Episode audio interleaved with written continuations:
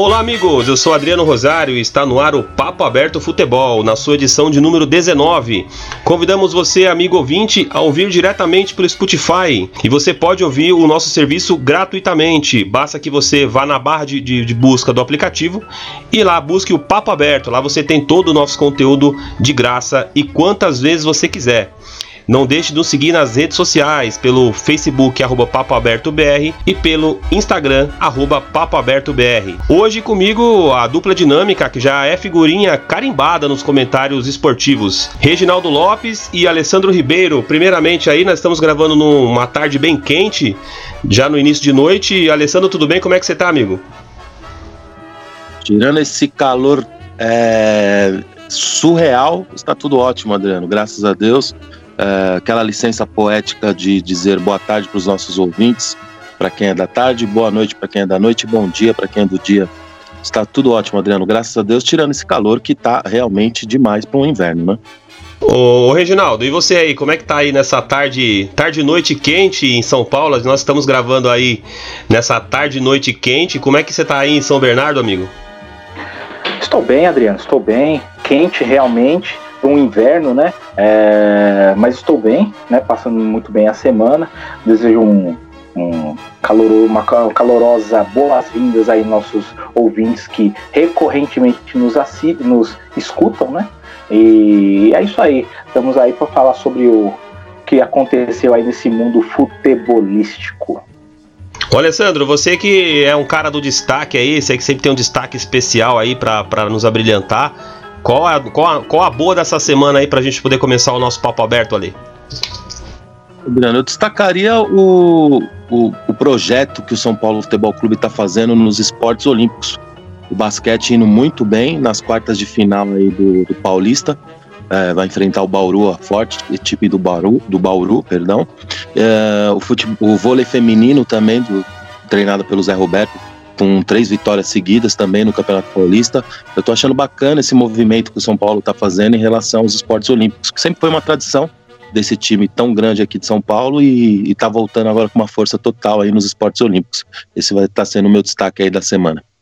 Verdade, São Paulo Futebol Clube, eu que sou aqui da cidade de Barueri, eu sempre acompanho aí as, os notici noticiários locais, esportivos e realmente o time de, de, de, vôlei, ele enche o estádio local, o estádio não, o ginásio, que é bem grande, é quase um estádio, bem grande o ginásio aqui de Barueri e para acompanhar essa, essa jornada das meninas do vôlei aí. Ô Reginaldo, é, queria que você falasse um pouquinho aí sobre o seu canal aí, o Raiz Feminina, como é que, como, que pé que anda o Raiz Feminina, Regis?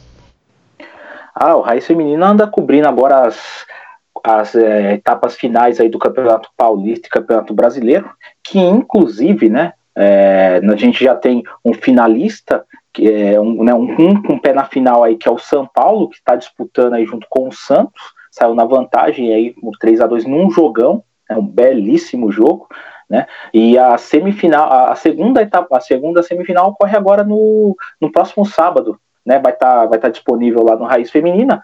E hoje ocorre a primeira partida das finais aí do Campeonato Brasileiro entre Ferroviária e Corinthians, que também vai estar no canal logo mais. Mas deixa eu falar um, deixa, deixa eu aproveitar e falar Bora, manda um destaque hiper negativo que ocorreu com a seleção brasileira sub-20 feminina. É, isso aí, é, nós não colocamos ainda no canal, no, no Raiz Feminina, mas vou aproveitar o espaço aqui no Papo Aberto para deixar minha indignação. Como que uma, uma, uma, uma confederação sul-americana coloca meninas de, 20, de menos de 20 anos para jogar partidas em menos de 24 horas? Foi o que aconteceu com o Brasil.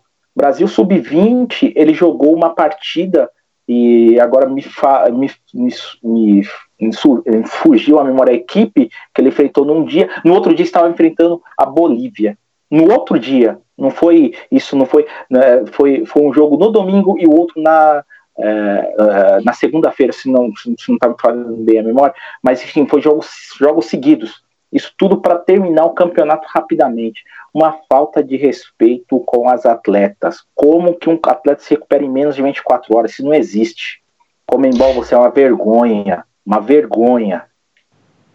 E eu, e eu, nós já falamos bastante aqui sobre. Nós fizemos até um especial aí, inclusive o amigo ouvinte pode ir lá buscar no, no Spotify ou em qualquer outro agregador. Ele pode ouvir esse programa que ficou bem bacana sobre a nossa indignação aqui, né? Nós fizemos um especial sobre futebol feminino e de fato é, eu não tenho o que falar. Eu acho que quando fala de organização aí é, sobre futebol feminino eu fico bastante chateado e lamento, e lamento inclusive sobre isso. Olha aí, a primeira pergunta que eu queria. Na verdade é um tema que eu queria entrar com você aqui já ainda tá sobre o tema feminino. O estádio Manega, o estádio Rei Pelé lá em Alagoas, ele parece que vai mudar para Rainha Marta. Eu queria que você desse sua opinião. Eu tô, eu, na verdade, estou curioso para saber sua opinião aí sobre essa possível alteração aí lá do, do estádio lá em Alagoas, o Rei Pelé para Rainha Marta. E depois eu queria que o Reginaldo também falasse sobre esse tema aí, amigo. Adriano, aproveitando o tema que você puxou em relação a Marta, é, falando do jogo do Brasil e Bolívia que o Regis acabou de tocar, o, mostrando o profissionalismo dessas meninas e a capacidade delas, elas ganharam só de 8 a 0 da Bolívia. Só um adem. É, em relação à suposta homenagem à Marta, eu sou contrário, Adriano. Eu não gosto de quando você tira uma homenagem de uma, de uma determinada pessoa para colocar para outra fizesse num outro estádio, num, num, numa praça, numa rua, numa avenida, enfim.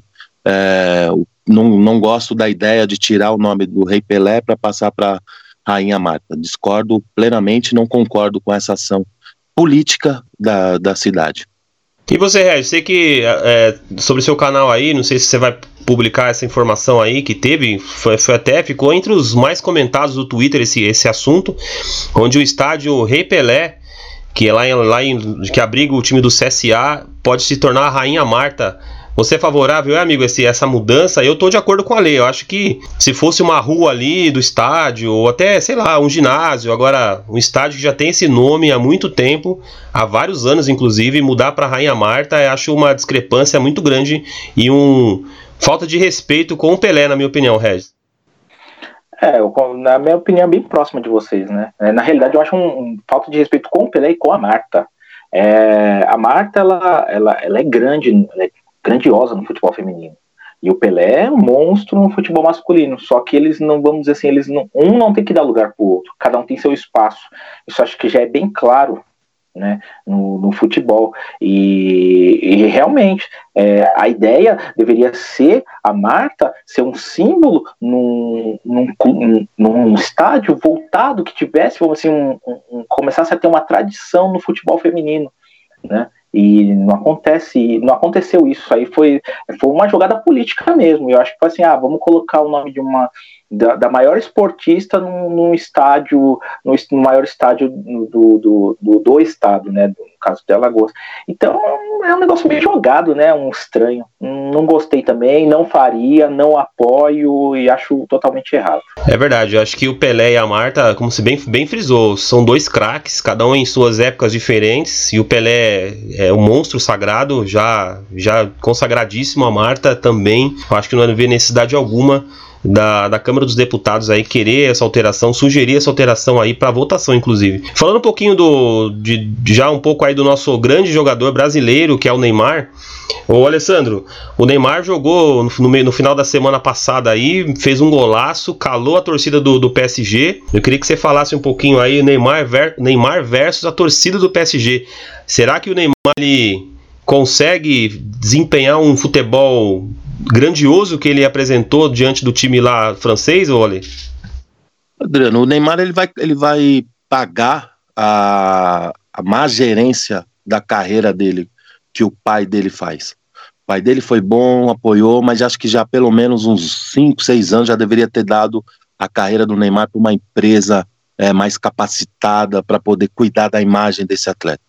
É, o pai do Neymar é bom para fazer dinheiro, isso ele é muito bom. Ele está acabando com a imagem de um jogador extraordinário dentro de campo, só que fora de campo ele não, não está representando uh, uh, o, o que todos os brasileiros esperavam, que ele seria o próximo ídolo nosso, que ele seria uh, um, um, exemplo para as nossas crianças, num país tão sem exemplos, tão sem ídolos, todo mundo apostava que esse menino seria um ídolo para essas crianças, para esses jovens que estão surgindo aí, e na realidade ele está sendo um espelho do que não se pode fazer, como homem, como, como pai de família, né? Então, eu acredito muito que ah, 100%, 80% dessa culpa vem do pai dele, que está gerenciando muito mal a carreira desse, desse atleta, desse jogador, e dificultando a vida dele, porque dentro de campo ele é gênio, joga demais, joga muita bola, só que agora jogando no seu próprio clube, não tendo o apoio da sua própria torcida, é, muitos especialistas acreditam que mais três, quatro partidas ele fazendo, sendo decisivo como foi nesse domingo, ele vai trazer a torcida de volta. Eu acho muito difícil por tudo que ele fez. A entrevista dele depois do jogo, você vê que é uma entrevista é, de uma pessoa totalmente despreparada para estar tá falando ali sobre um assunto tão delicado. E é muito difícil. Infelizmente, ele, ele mexeu com pessoas erradas, os sheiks não abriram uh, ah, para a saída dele, não vão abrir, ele vai ter que cumprir lá o contrato dele, ou então chegar alguém para pagar o dinheiro que os caras, que os sheiks pagaram, desembolsaram para o Barça. Do contrário, ele vai ter que ficar lá bem quietinho, jogando a bolinha dele, porque a vida dele cada vez eu vejo ficando cada vez mais difícil. Em cima dessa declaração do Neymar que você bem frisou ali, é, o, o, o, Regis, você acha que ele pisou na bola aí na, na, declaração dele? Porque ele deixou bem claro mesmo que foi culpa do, dos dirigentes do, do, do, PSG. E eu tava lendo uma matéria e eu só não lembro quem foi que assinou essa matéria para dar o crédito aqui, mas parece que desde o princípio o, o Puxei não queria liberar para o Barcelona. É, então o Neymar acabou aí pagando alto preço é, de ser mimado, eu diria, Regis. O que, que, você acha disso aí? É, na realidade, é, ele, eu acredito que ele assim, uh, colocou. É, acha que joga muito mais do que ele está mostrando, e na, na realidade não, tá, não é isso. Ele é, mostrou que queria mostrar que tinha mais força que o Sheik. E na realidade ele falou: peraí, vou mostrar a força que eu tenho, né? E toda essa, na realidade, eu, eu, acho que a gente viu a mesma matéria, também não me lembro quem, quem, quem escreveu, e ele falou que realmente ele quis mostrar que ele abriu a proposta para o Barcelona, abriu a proposta para o Real Madrid, mas em nenhum momento ele queria, queria negociar. Em nenhum momento né? É, então o Neymar, ele, é, eu discordo um pouco do Ale quando ele fala que, que é 80% culpa do pai dele. Eu vejo, eu vejo muita culpa do próprio Neymar. Eu acho que um jogador não pode ser tão desequilibrado a esse ponto. Ele é muito desequilibrado. É, é realmente, ele tem potencial de Eugênio, mas há muito tempo já não mostra isso. Eu diria para você que ele não mostra isso desde o momento que ele jogou lá no Barcelona, que ele fez aquela partida sensacional né, se eu não me engano, em 2014, se não me falha na memória, contra o, contra o PSG, né, que o PSG vinha de um 5 a 5 a 1 se eu não me engano, no Parque dos Príncipes, tomou a virada de 6 a 1 né, lá no Camp Nou, que ele comandou, Messi em campo, Messi apagado, e ele comandou. Foi, foi o jogo que, aqueles jogos que você fala que nasce um gênio. E se o Neymar mantesse esse nível, ele, consequentemente, ele seria o melhor do mundo ele, ele teria é, é, o trajeto normal dele, seria o, o caminho normal dele. Só que ele nunca mais repetiu partidas fabulosas como, como essa. Tem potencial? Sensacional, sim. É um é extraordinário jogador. É o talvez o jogador, é o jogador no mundo que se aproxime do Cristiano Ronaldo do Neymar, do, do, do Messi, né? É, em potencial, mas em futebol tá muito assim, tá, tá abaixo de jogadores medianos hoje é, no mundo. Então é, é um cara que vai ter que jogar assim, ele vai ter que atingir esse nível que ele estava anteriormente, esse nível magistral, e para ver se ele recupera um pouco do prestígio dele. Do contrário, a carreira do Neymar foi pro Beleléu. Olha, a gente sempre que sempre fala assim que falta uma pessoa aí para para dar uma prensa no Neymar, ou então para para colocar o Neymar no lugar dele. Você acha que essa pessoa aí foi o Leonardo? Eu lembro que o Leonardo deu uma, deu uma entrevista, aliás, o Leonardo fala um francês sensacional. Ele disse em francês, e com essas palavras, abre aspas, eu não conheço o Neymar. Sei que ele joga muito, eu não conheço a pessoa do Neymar, então não posso opinar sobre isso. E você acha que o, o, o Leonardo ele deu uma colocou o Neymar no devido lugar dele, porque a declaração dele na, na saída do campo lá do, do jogo contra o Estrasburgo exatamente disse isso aí. Ele, ele culpou algumas pessoas, não disse nomes, mas eu acho que o Leonardo aí deu uma. fez o que nenhum técnico ou nenhum dirigente fez com ele, né, Lê? Rodrigo, eu discordo. O, o Leonardo, ele, na realidade, hoje ele é um político, né? Ele é um político, um diretor político. Falou isso antes do, do, do domingo Aí no domingo após a partida ele, ele soltou uma entrevista para a rádio francesa RMC, onde ele diz: abre aspas, ele jogou em silêncio, marcou um gol tão espetacular que parecia uma história de Hollywood. Está muito focado no Paris. Não podemos dizer que hoje está tudo resolvido, mas as coisas aconteceram. Ele se comportou muito bem durante a partida. Neymar é um legado do futebol, não apenas do PSG, afirmou Leonardo à rádio francesa RMC. Então é um político, Adriano, não dá pra gente levar muito em conta o que esses dirigentes falam, né, cara? O quem deveria ter, porque é, é, discordo um pouco novamente do seu Regis, é, quem teria que co ter colocado ele no eixo é o pai dele. Quem educa um homem, quem forma um homem, quem cria um caráter de um homem é o pai. Quando teve aquele problema dele lá no Santos, que o Dorival Júnior, é, a gente lembra bem do caso, e o René falou que a gente estávamos criando um monstro, quem ali tentou colocar ele na rédea não foi o pai, foi a mamãe.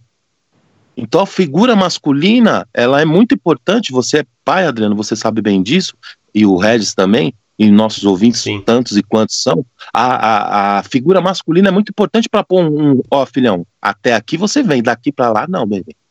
Então o pai dele errou, eu digo não só como um empresário, por isso que eu coloquei 80% culpa do pai dele. Porque vamos supor aí que ele é 70% pai e 10% é, é empresário. E ele, como pai, falhou. Ele, como pai, está falhando. Ele não corrige o filho dele. É uma bobagem em cima da outra. Aquele episódio que ele joga champanhe e no corpo das meninas a champanhe de 10 mil dólares em cima de meninas é, e, pra, e, sendo, e permitindo sendo filmado. Qual o exemplo que ele está passando para as crianças, para ir para adolescências, adolescentes? Então é isso que eu falo. Quando eu digo que a culpa 80% do pai dele, é por causa disso. Além de ser empresário, ele é o pai. E ele não está cumprindo com o papel de pai do filho Neymar. E você, Regis, concorda com a Lê? De jeito nenhum. É, não, de jeito nenhum não. É, aí é muito drástico. Mas eu não concordo em, em muitos pontos. É, vou, vou, vou dar um exemplo. É, o, o senhor Alê não vai concordar porque ele não gosta muito do jogador, mas Ronaldinho Gaúcho, que para mim foi um gênio. Um gênio jogando bola. Ele simplesmente ele, ele, fa, ele fazia as, as estripolias dele, vamos dizer assim, né? Ele ia pros, pro, fazia os seus bondes, ia para suas noitadas, mas representava em campo. O Ronaldinho Gaúcho, ele é o, vamos dizer assim, o, o responsável pelo fracasso dos Galácticos. Porque foi, foi o, fizeram um baita time com Ronaldo, Zidane, Raul, é, Beckham, e eles só ganharam o Campeonato Espanhol porque tinha um Barcelona que a estrela era o Ronaldinho Gaúcho. Né? Então, é, e ele sempre foi esse cara baladeiro. Né? Ele também é, é, é, ele era o cara que, que, que, que não dava exemplo, não era o bom exemplo, mas em campo jogava bola, em campo decidia. Né? E, e o Neymar, é, ele tenta ser esse, esse jogador, vamos dizer assim, é, esse jogador porra louca, mas infelizmente ele ele vacila demais e em campo ele não entrega, não entrega. Concordo com o senhor Ale quando ele fala que o pai dele falha muito, né? Mas não dá para você colocar na conta de um pai a responsabilidade de um homem. A gente não está falando de um adolescente, a gente está falando de um homem de 27 anos. Ele é responsável pelas suas atitudes. Né? Então, é, não concordo nesse ponto com o senhor Ale. Eu concordo que ele existe a responsabilidade sim na formação de caráter, mas existe a escolha. E a escolha do Neymar é fazer besteira, é dar declarações como aquela, como depois de uma confusão tremenda, como foi que aconteceu, ele me dá uma, uma entrevista falando que ele sempre vai jogar agora fora de casa, que, a, que, a, que o inimigo tá torcendo. Eu acho que ele tem que simplesmente fazer o gol, falar, fiz uma boa partida e vai embora pro vestiário. Simples. Não, não tem que causar mais polêmica, não tem por que ficar dando entrevista. É muita. Isso aí é, é vacilo demais para um jogador. Concordo, Regis. E, e, e o Neymar é, é o Neymar é, é, ele, ele é um cara que a gente passa a noite falando sobre os casos de Neymar, né? Neymar acho que ele tem muita muita pompa na imprensa mundial e isso fez com que ele, ele, ele ficasse desta maneira aí. Eu concordo com vocês aí nas opiniões dos dois, fico meio a meio com cada um. Eu acho que o Leonardo ele, ele é um cara político, como a Lê citou, mas eu também vejo o Leonardo aí como um cara que na, nos bastidores falou assim: filhão, aqui você não sai, aqui você vai ficar.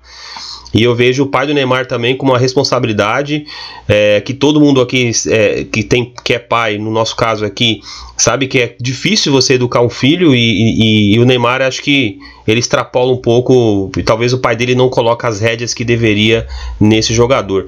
Bom, vida que segue, seguimos o, o bonde e eu queria entrar no próximo tema aqui com os senhores sobre o, o técnico do Flamengo, que fazendo um, um, excelente trabalho. Eu vou ser polêmico com vocês aqui. Eu não vi ainda o Flamengo, eu não vi essa pompa toda do Flamengo ainda não, não vi. Eu queria, eu queria ver um jogo do Flamengo, já vi dois jogos inteiros, mas eu não vi isso tudo que estão falando. Mas o Jorge Jesus, ele deu uma declaração já faz um tempo, onde ele disse que os técnicos brasileiros eles estão ultrapassados. Ô Alessandro, concorda com o português aí? Você vai concordar, eu tenho certeza, mas o que, que, você acha dessa declaração do português há uns dois anos atrás, quando ele, ele trabalhava na Arábia ainda, ele deu uma entrevista dizendo que os técnicos brasileiros eram ultrapassados? Eu concordo plenamente com ele. Quem nos acompanha sabe bem disso, a minha opinião sobre os técnicos brasileiros. Exatamente. É, dito, dito visto, só ver o caso que aconteceu com o Felipão, que a gente sempre defendeu aqui, falando do isso a gente fala desde o Campeonato Brasileiro do ano passado, Campeonato Paulista desse ano, todo o primeiro turno a gente veio falando a mesma coisa. O time do Palmeiras era mal treinado, era mal aproveitado, uh, como o time do São Paulo agora está sendo também. Não, vou, não vamos passar a mão na cabeça do Cuca, o time é, não evolui, o time não tem padrão tático.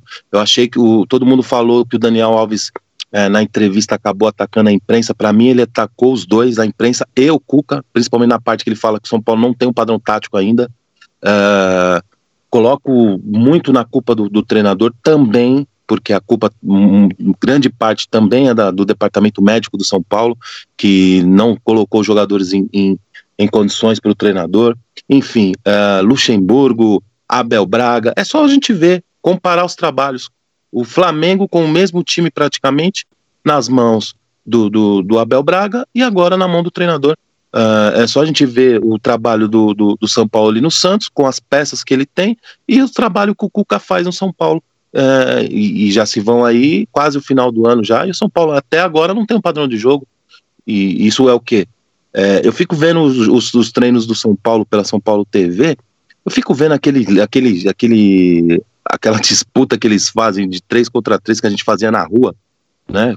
Três de cada lado, um golzinho. Aquilo dá padrão de jogo? Eu não sei. Eu gostaria que a TV de São Paulo, a TV de São Paulo, a TV do Palmeiras, as outras TVs, mostrasse a parte importante do treino, não aquela bobagem de, de bobinho, de, de domínio de bola, de, de, treino de finalização. Eu gostaria de saber como é que os treinadores aqui no Brasil, já que a gente não tem acesso livre aos CTs, é, como é que eles treinam as suas linhas defensivas, como é que eles treinam uh, uma, uma bola ofensiva um escanteio batido lateralmente, uma falta batida lateralmente. Como é que eles treinam tudo isso? E não ficar mostrando aquele bobinho, uh, dois, dois contra dois, três contra três, fute-mesa, essas bobagens que as TVs dos, dos clubes mostram. Eu gostaria de um conteúdo um pouco mais rico para que a gente possa uh, ter maior avaliação, porque não é possível. No final do ano, o São Paulo não tem padrão. No final do ano, o, o Palmeiras, com a seleção que tem, teve que trocar de técnico porque o time não apresentava resultados. Uh, chega um treinador novo no Flamengo, em menos de dois meses de trabalho, o Flamengo hoje joga o melhor futebol do Brasil. É, eu acho incrível a diferença dos técnicos lá de fora com os técnicos aqui do Brasil. Ô Regis, como é que você vê essa, como é que você encarou essa declaração aí? Eu acho que as TVs aí dos, dos clubes. É que na verdade, ali, as TVs dos clubes elas querem mostrar só o lado bom da, da equipe, elas não vão mostrar o lado ruim. Você já viu, por exemplo, na TV do São Paulo, do Palmeiras, uma derrota? Você não vai ver. Você vai ver sempre um empate, uma vitória, uma declaração, uma coisa mais ou menos, mas não vai mostrar o outro lado. E eu concordo realmente, o, o Cuca, é, daqui a pouco a gente vai falar sobre o Daniel Alves, é o próximo tema, inclusive, mas o, o Daniel Alves simplesmente ele fez, ele, ele abafou o, o Cuca, ele defendeu ele de forma tranquilo assim, se ninguém prestou atenção. Mas acho que o Daniel Alves ele falou justamente porque todo mundo tirou o foco do, do, do, São Paulo. E ele conseguiu com a declaração dele, mas daqui a pouco a gente vai entrar nesse assunto. O que, que você achou, Rez, do, do, do, do JJ aí? Falou que os técnicos brazucas estão ultrapassados. É, eu geralmente concordaria, tá? Mas aí eu vou em defesa dos técnicos brasileiros. Eu não, eu não vejo que eles estão ultrapassados, tá? Eu vejo que eles têm uma covardia, que é bem diferente. Eu acho que eles sabem né? É, sabem como armar uma equipe, sabem como ousar, mas não tem coragem de fazer isso. Isso devido a essa questão de um técnico hoje no Brasil, se ganha cinco seguidas, ele é gênio, se ele perde três seguidas, ele é a pior pessoa do mundo, né? É, se a gente tirar como exemplo o, o próprio Tite, ele pode não ser unanimidade como técnico, mas ele é um bom técnico Acho que todo mundo aqui concorda que ele é um bom técnico. Pode, você pode concordar que ele não é sensacional, não é tudo que a imprensa fala, mas ele é um bom técnico. Se naquele episódio em 2011 que o Corinthians foi, foi eliminado pelo Tolima, o André Sanches demite o, o, o Tite, certamente ele não teria a carreira que ele tem hoje. Que depois daquele episódio ele foi campeão brasileiro, campeão da Libertadores, campeão mundial. Ele teve tempo para trabalho, né? E o Corinthians, a gente, lembrando bem, dentro da Libertadores foi o pior e o primeiro vexame de um time, não a pré-Libertadores. O São Paulo foi eliminado também na pré-Libertadores neste ano, mas o, a grande, o grande porém é que era, um, era, um, era uma novidade a pré-Libertadores. Então o Corinthians foi motivo de chacota, que ele foi eliminado pelo todo poderoso Tolima. lembro até hoje desse, desse detalhe. E o André Santos bancou o Tite ali. E o Tite conseguiu implantar sua filosofia que gerou frutos. Quando o, o, o Jorge Jesus fala disso, para mim ele teria que ter um currículo invejável. Ele não tem. Ele tem no máximo um campeonato português com o Benfica. O, o, o, o, time do Flamengo é um timão. O elenco nem tanto, mas o time do Flamengo é um timão. Né? É, o, o Ale citou que com o mesmo time que o Abel, que o Abel Braga tinha, ele fez o, o Flamengo, e isso não é verdade. O, o, o Jorge Jesus recebeu quatro titulares né, que mudaram a cara do Flamengo. Foi o Pablo Mari, na zaga, que é um baita de um zagueiro. Esse Gerson, meio campista, que é um cara que eu não me lembrava, e é um baita de um jogador? É, teve mais dois jogadores que chegaram também, com condição de titularidade. Foi, foi o. Foi, foi, Não me lembro agora. O time do Flamengo é recheado. Mas enfim, são quatro jogadores com condição de titularidade. Enfim. Uh, o, e, e, aí, uh, você me fala assim, ele tem um, 12 partidas seguidas, ele mudou a cara do Flamengo? Não, ele não mudou a cara do Flamengo. É que, na realidade, o Abel, eu acho que já estava cansado. Ele já estava o, o Jorge Jesus não é esse treinador sensacional. O cara que a gente pode falar hoje no Brasil que é sensacional com um time medíocre é o Sampaoli. O restante tá tudo ali na mesma nota. Eu não vejo grande discrepância. O que eu vejo uma discrepância é nos elencos, nos times. Times muito bons, elencos muito bons, e times razoáveis times ruins que estão lá em cima, que é o caso do Santos. Para mim é um time, não vou dizer ruim, mas razoável, que está lá em cima. Não deveria estar tá lá em cima, é que o técnico faz a diferença. O restante, o Flamengo, para mim, o Palmeiras tem o melhor elenco do Brasil. O, em, em comparação com o time do Flamengo, não é um time sensacional, mas se um jogador entra um do mesmo nível, o Flamengo já não tem essa, essa, essa peça de reposição, mas o time do Flamengo é muito bom.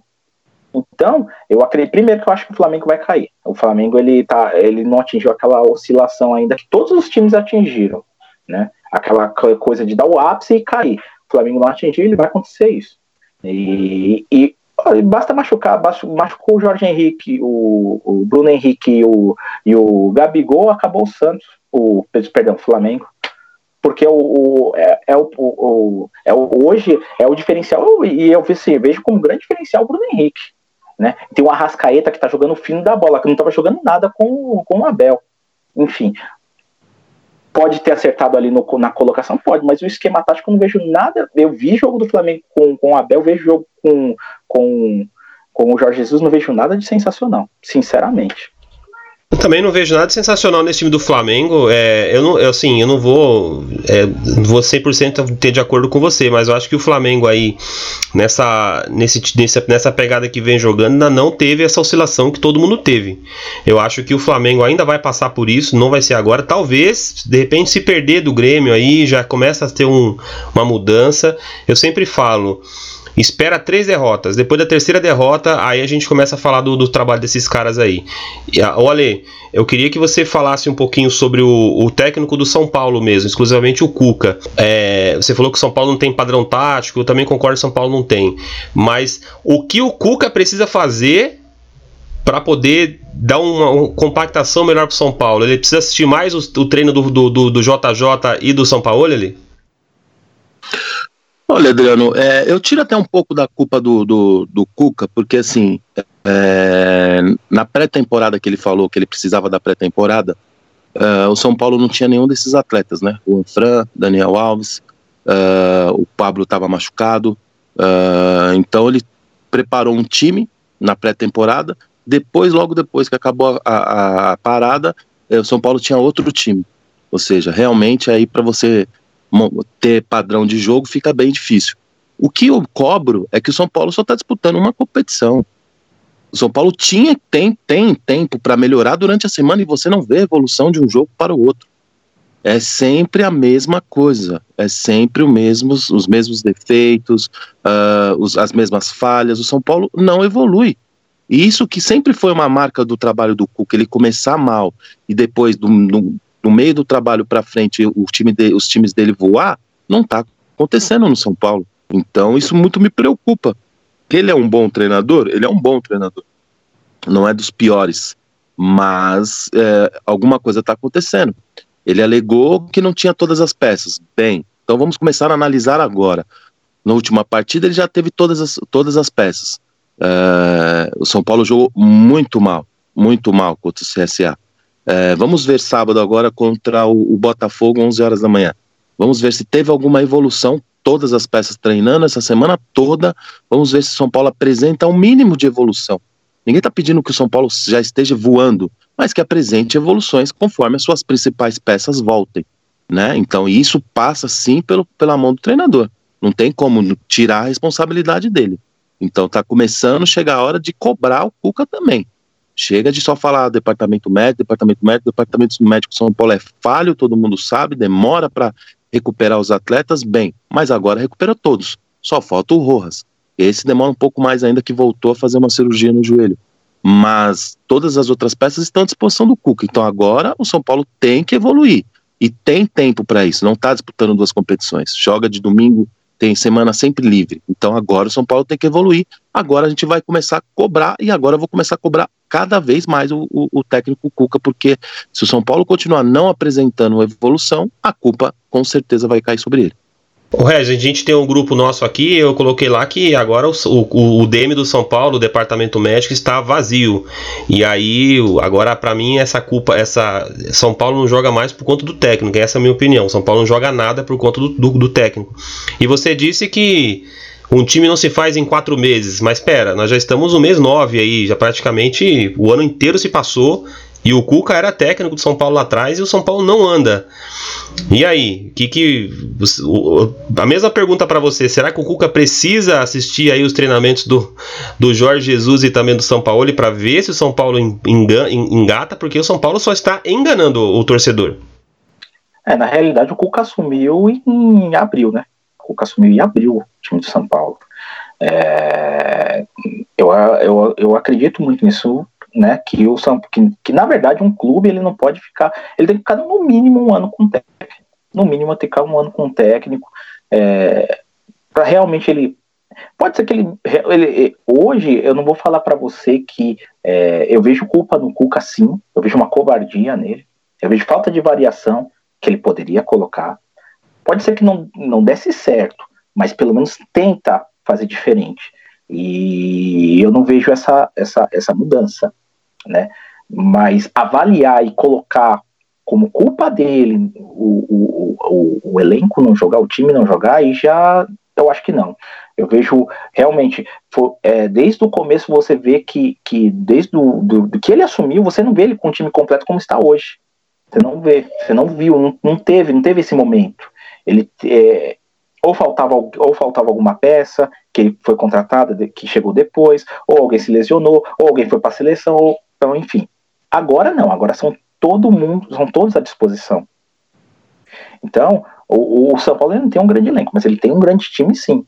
Um time que, para mim, disputa tranquilamente com o Palmeiras, disputa tranquilamente com o Flamengo, pela qualidade. O, pô, pô, no ataque, hoje você tem Pablo, você tem Pato, você tem o Anthony, que mesmo embaixo, mesmo assim, é um grande jogador. Ele, inclusive fez um golaço no Sub-20.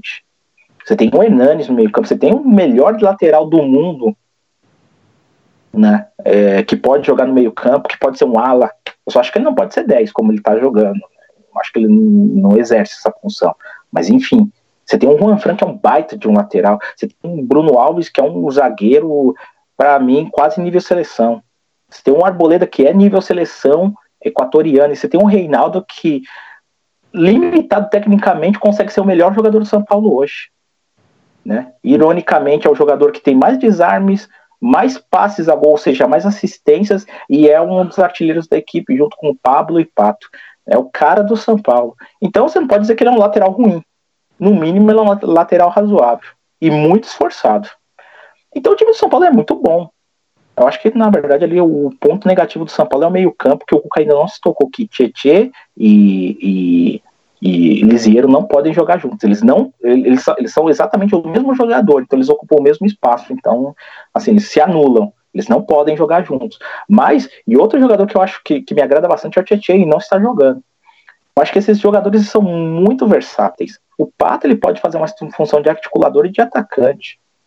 E só que eu não vejo, você não vê essa articulação. Então o Cuca ele precisa de um pouco mais de coragem. Se ele tiver coragem e começar a implantar as coisas, mesmo que não dê certo, mas tenta tenta, pelo menos faça a sua parte, se ajude, pelo menos para o pessoal não criticar. Ele falar, ó, tentei, não deu certo, né? Então, o que o Ale falou sobre a falta de padrão, eu, eu, concordo, né, que existe, mas eu acho que também não dá para você crucificar um técnico em cinco meses. Eu acho que isso é, é pouquíssimo tempo para você chegar e falar é culpa dele. Acho que tem que ter um trabalho. Tendo trabalho, não surtindo efeito, aí sim se faz a famosa troca. Eu, eu não trocaria o Cuca agora, mas acho que tem que pensar ele. Ele precisa fazer aí as alterações devidas no São Paulo. É, eu não sei o que, que, ele, que, que ele pode fazer, eu, eu, realmente eu não sei o que ele pode fazer, mas o São Paulo precisa urgentemente sair dessa posição que está. É, deu uma enganada no torcedor quando ganhou, se não me engano, três ou quatro seguidas, ou foi até mais do que isso. Mas aí o, o torcedor acabou é, vendo que não era bem assim, né? As contusões apareceram, o, a, o DM ficou cheio, agora está vazio. Bom, vamos torcer para que, que os técnicos brasileiros aí eles acordem um pouquinho mais e façam com que os seus times joguem é, não dependendo de 1 a 0 que isso é a coisa mais ridícula do mundo, você fazer 1 a 0 sentar na bola e deixar o jogo rolar, como faz Carilli, como faz Mano Menezes, Filipão. Isso para mim eu lamento muito e a gente fica de, de lição talvez para os outros treinadores, inclusive o próprio Cuca. É, ainda no mesmo tema, mas aí falando um pouco da imprensa aqui, o Reginaldo, a imprensa é, ficou chateada com a declaração do Daniel Alves. Eu queria que você falasse um pouquinho, Rez, depois passa para o Alê, sobre a declaração dele dizendo que a imprensa nunca jogou bola. E aí eu vou falar, se você acha que essa declaração dele foi em cima do para que colocasse uma pedra na, na, na, no, no, jeito de São Paulo jogar, você acha que ele falou aquilo mesmo porque estava na hora de estava com a cabeça quente, enfim, o que, que, você acha? Eu acho que ele, eu acho que na realidade ele queria dizer outra coisa, né? É, eu acho que ele, eu, pelo menos até na hora que eu vi isso, eu entendi outra coisa. É, eu entendi que ele quis dizer que, que ele não joga bola profissionalmente, que eles não, não, não sentem o dia a dia de um profissional, que eu vejo com naturalidade se eu sou jornalista, eu não sei como é que é o dia a dia de um, de um, jogador, eu não sei como é o treinamento que ele faz, eu, realmente eu não tenho essa, essa, essa noção, eu não tenho esse embasamento, eu não tenho essa carga para falar mais. De fato, eu não tenho. Assim como ele pode chegar e, e, e criticar um jornalista por exibir tal matéria, por tal coisa, porque ele não vive, ele não está vivendo aquilo. Eu, entendi na realidade que nem sei se foi algo estratégico aí, como né, você tenha colocado para tirar o foco. Mas eu acho que ele foi. que ele Não, não vou falar que ele foi mal interpretado, eu acho que ele se colocou mal. Porque eu entendi que, que ele. Assim, normal, que, que ele falou assim: olha, a imprensa não sabe o, o que é o dia a dia de um jogador. Por, esse não jogar bola, a imprensa não jogar bola, para mim é isso. Nada mais do que isso. Olha, o que, que você acha do que, que você acha aí do, do Dani Alves falando sobre a imprensa brasileira? Diz, dizem que não, não sabe jogar futebol. Na minha opinião, ainda eu acho que foi para tapar esse buraco que o Cuca deixou ali. É, na realidade, ali também eu concordo um pouco com você, Adriano, em relação a, a fugir, tirar o foco. É, até porque a imprensa sempre cobrou falando que queria ver o Daniel Alves na lateral direita. O Cuca colocou o Daniel Alves na direita e a gente viu o fiasco que foi. Uh, todo, toda vez que ele jogar como lateral direito, o técnico ao contrário vai fazer como brilhante Argel. Olha só, Argel fez. Coloca o jogador mais rápido em cima do, do, do, do Daniel e ele não vai conseguir acompanhar. Ele não vai morrer, não vai fazer a lateral, não vai fazer defensivamente e não vai fazer ofensivamente. O Daniel simplesmente não jogou até os 15 minutos do segundo tempo, quando o Cuca pôs o Tietchan na lateral direita e passou o Daniel Alves para o meio. Então, toda vez que Daniel Alves aqui no Brasil for jogar na lateral direita, os técnicos do contrário vão fazer isso. Colocou o Apodi em cima do, do Daniel Alves e acabou com o jogo. O Apodi foi o melhor jogador em campo até a hora que o, o, Daniel, Alves, o Daniel Alves passou para o meio campo.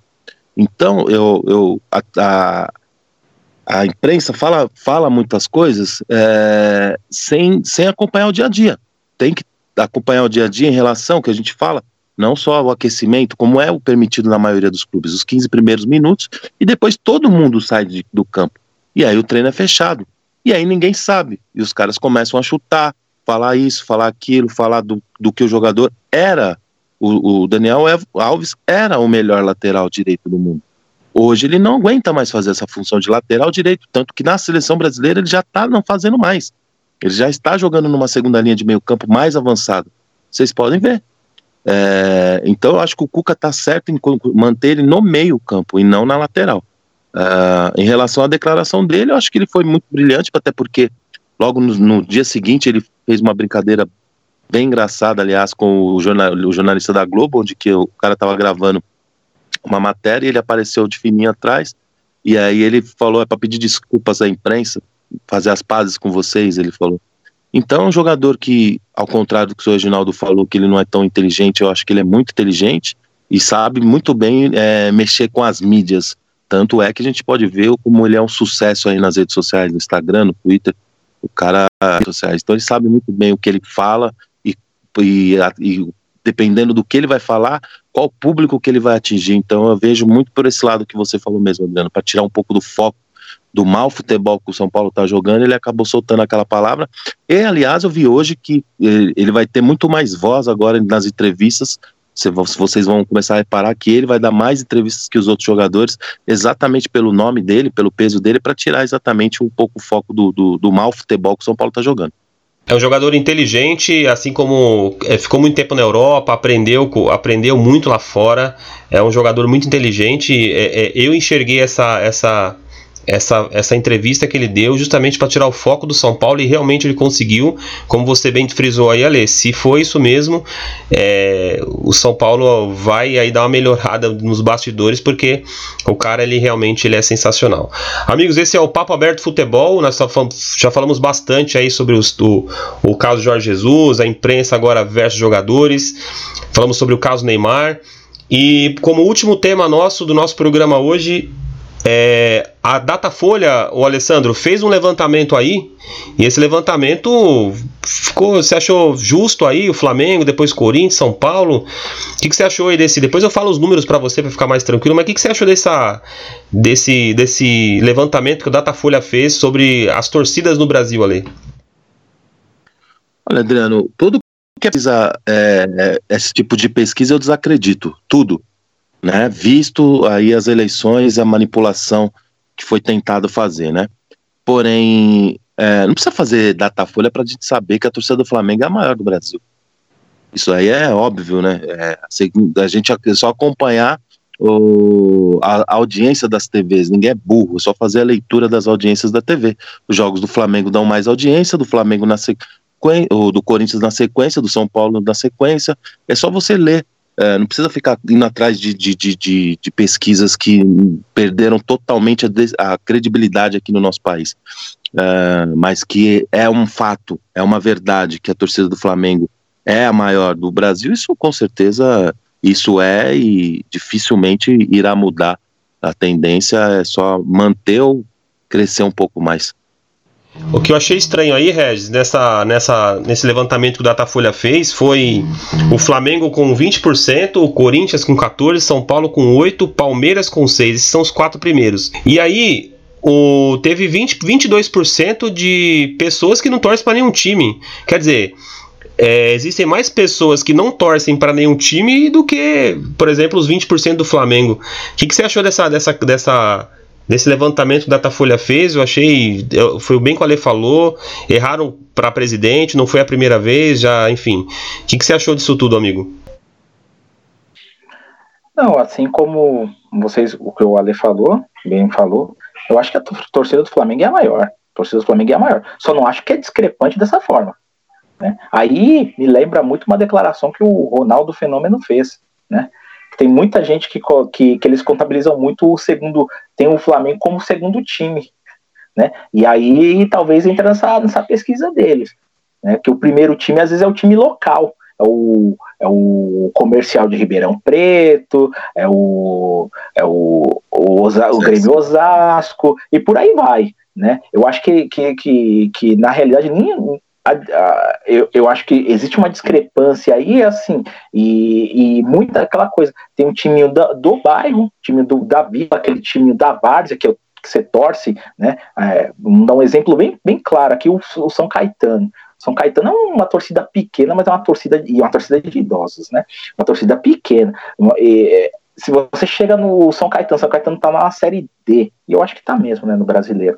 É, e, e falar qual que, que time você tá. O cara fala, sou Caetano, ah, mas só, só pode ser da série A ou B. Aí você fala, ah, então é Flamengo. Pô, não é Flamengo que ele torce, ele torce pro São Caetano entendeu? Então, é, me, quando eu vi, é, é, eu vi essa, é, essa pesquisa, me lembrou muito do que o Ronaldo Fenômeno falou. Eu falei, olha, dependendo se eles colocarem alguns critérios, realmente aí a, a, o Flamengo entra muito como segundo time, aí os caras colocam como principal. Então, é, eu acho que, que, a, que o Flamengo é o principal, sim, mas não é discrepante do jeito que foi, de jeito nenhum. Até porque se você pegar com um ranking de, no estádio de, né, de, de torcidas, o, o, São Paulo ele tem um público médio de 36 mil pessoas. O Corinthians, que é o segundo, tá 14, tem os mesmos 36 mil. E aí o Flamengo tem 50 e pouco. Então eu falo assim, peraí, se a gente for, for, for, for usar como parâmetro isso também, tem uma discrepância aí. A do Flamengo é maior, é maior, a do Corinthians é maior que a do São Paulo, a gente sabe também que é maior. Mas será que é tão grande essa diferença? Eu acho que não. Vamos, vamos esperar aí para ver essa a Datafolha que fez essas pesquisas, esses levantamentos aí. Eu particularmente não acredito, eu acho muito diferente. Você não vê nenhum time do Sul, Grêmio, Inter.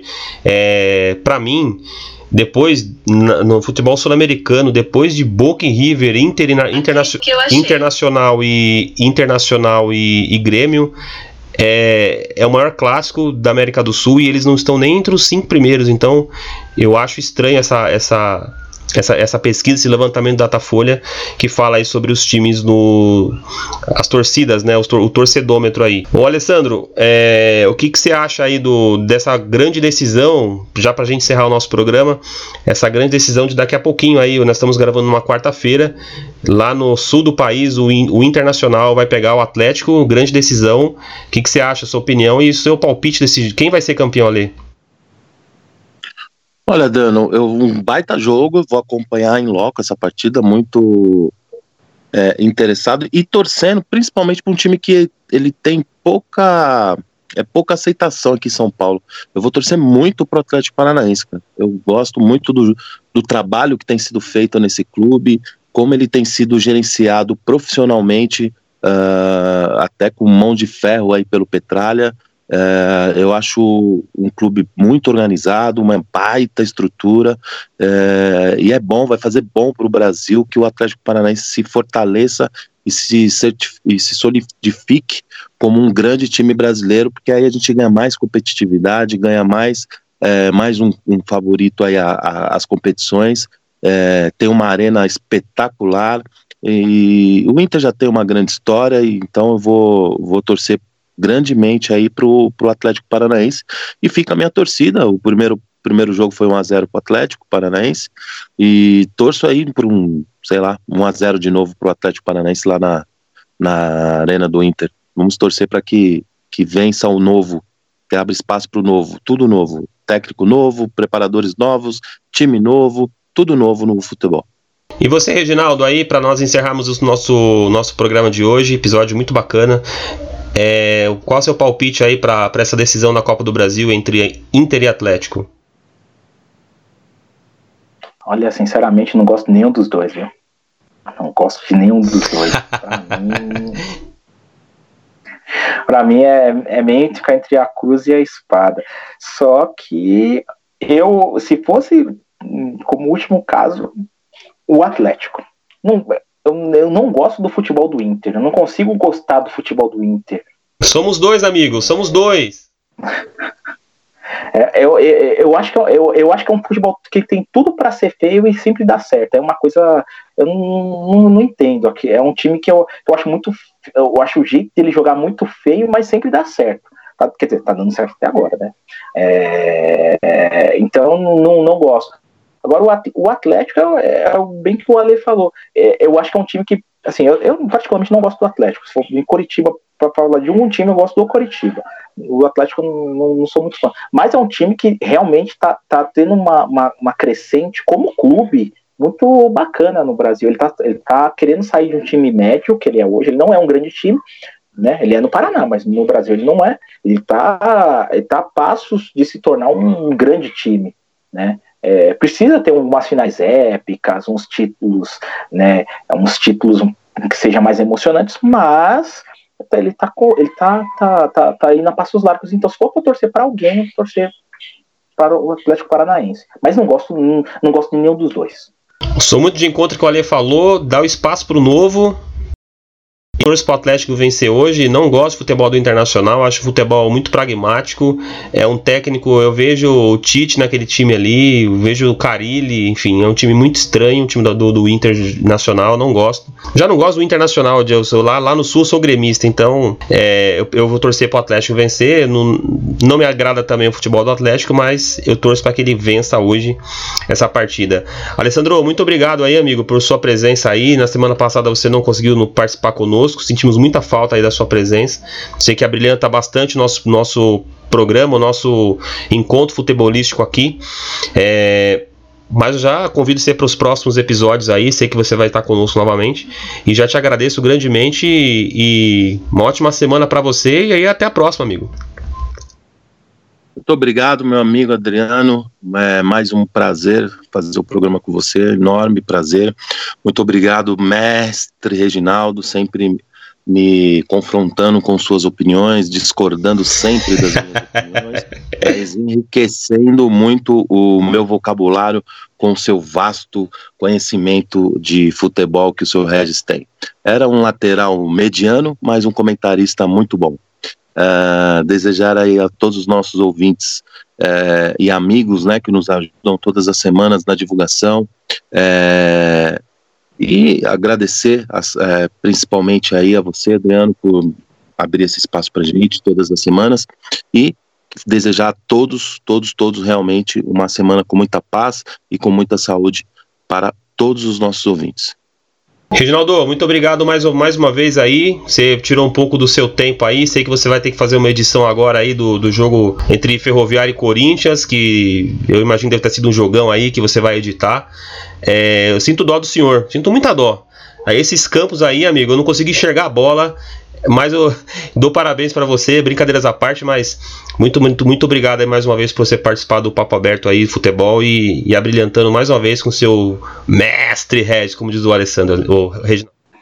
Eu que agradeço a oportunidade de participar aí com vocês, com o nosso grande Ale, que foi muito bondoso falar que foi um lateral mediano, né? Acho que eu fui mais parecido com aquele. Lembra do Reginaldo Araújo? Um pouquinho pior, né? Um pouquinho pior né? É, e, bom, agradeço aí pelos ouvintes que nos acompanham, né? E estamos aí, sempre que precisar, estamos aí à disposição. Desejo aí a todos os nossos ouvintes uma ótima semana e até a próxima. Abraço, amigos. Esse é o Papo Aberto Futebol, se encerrando por aqui. Abraço.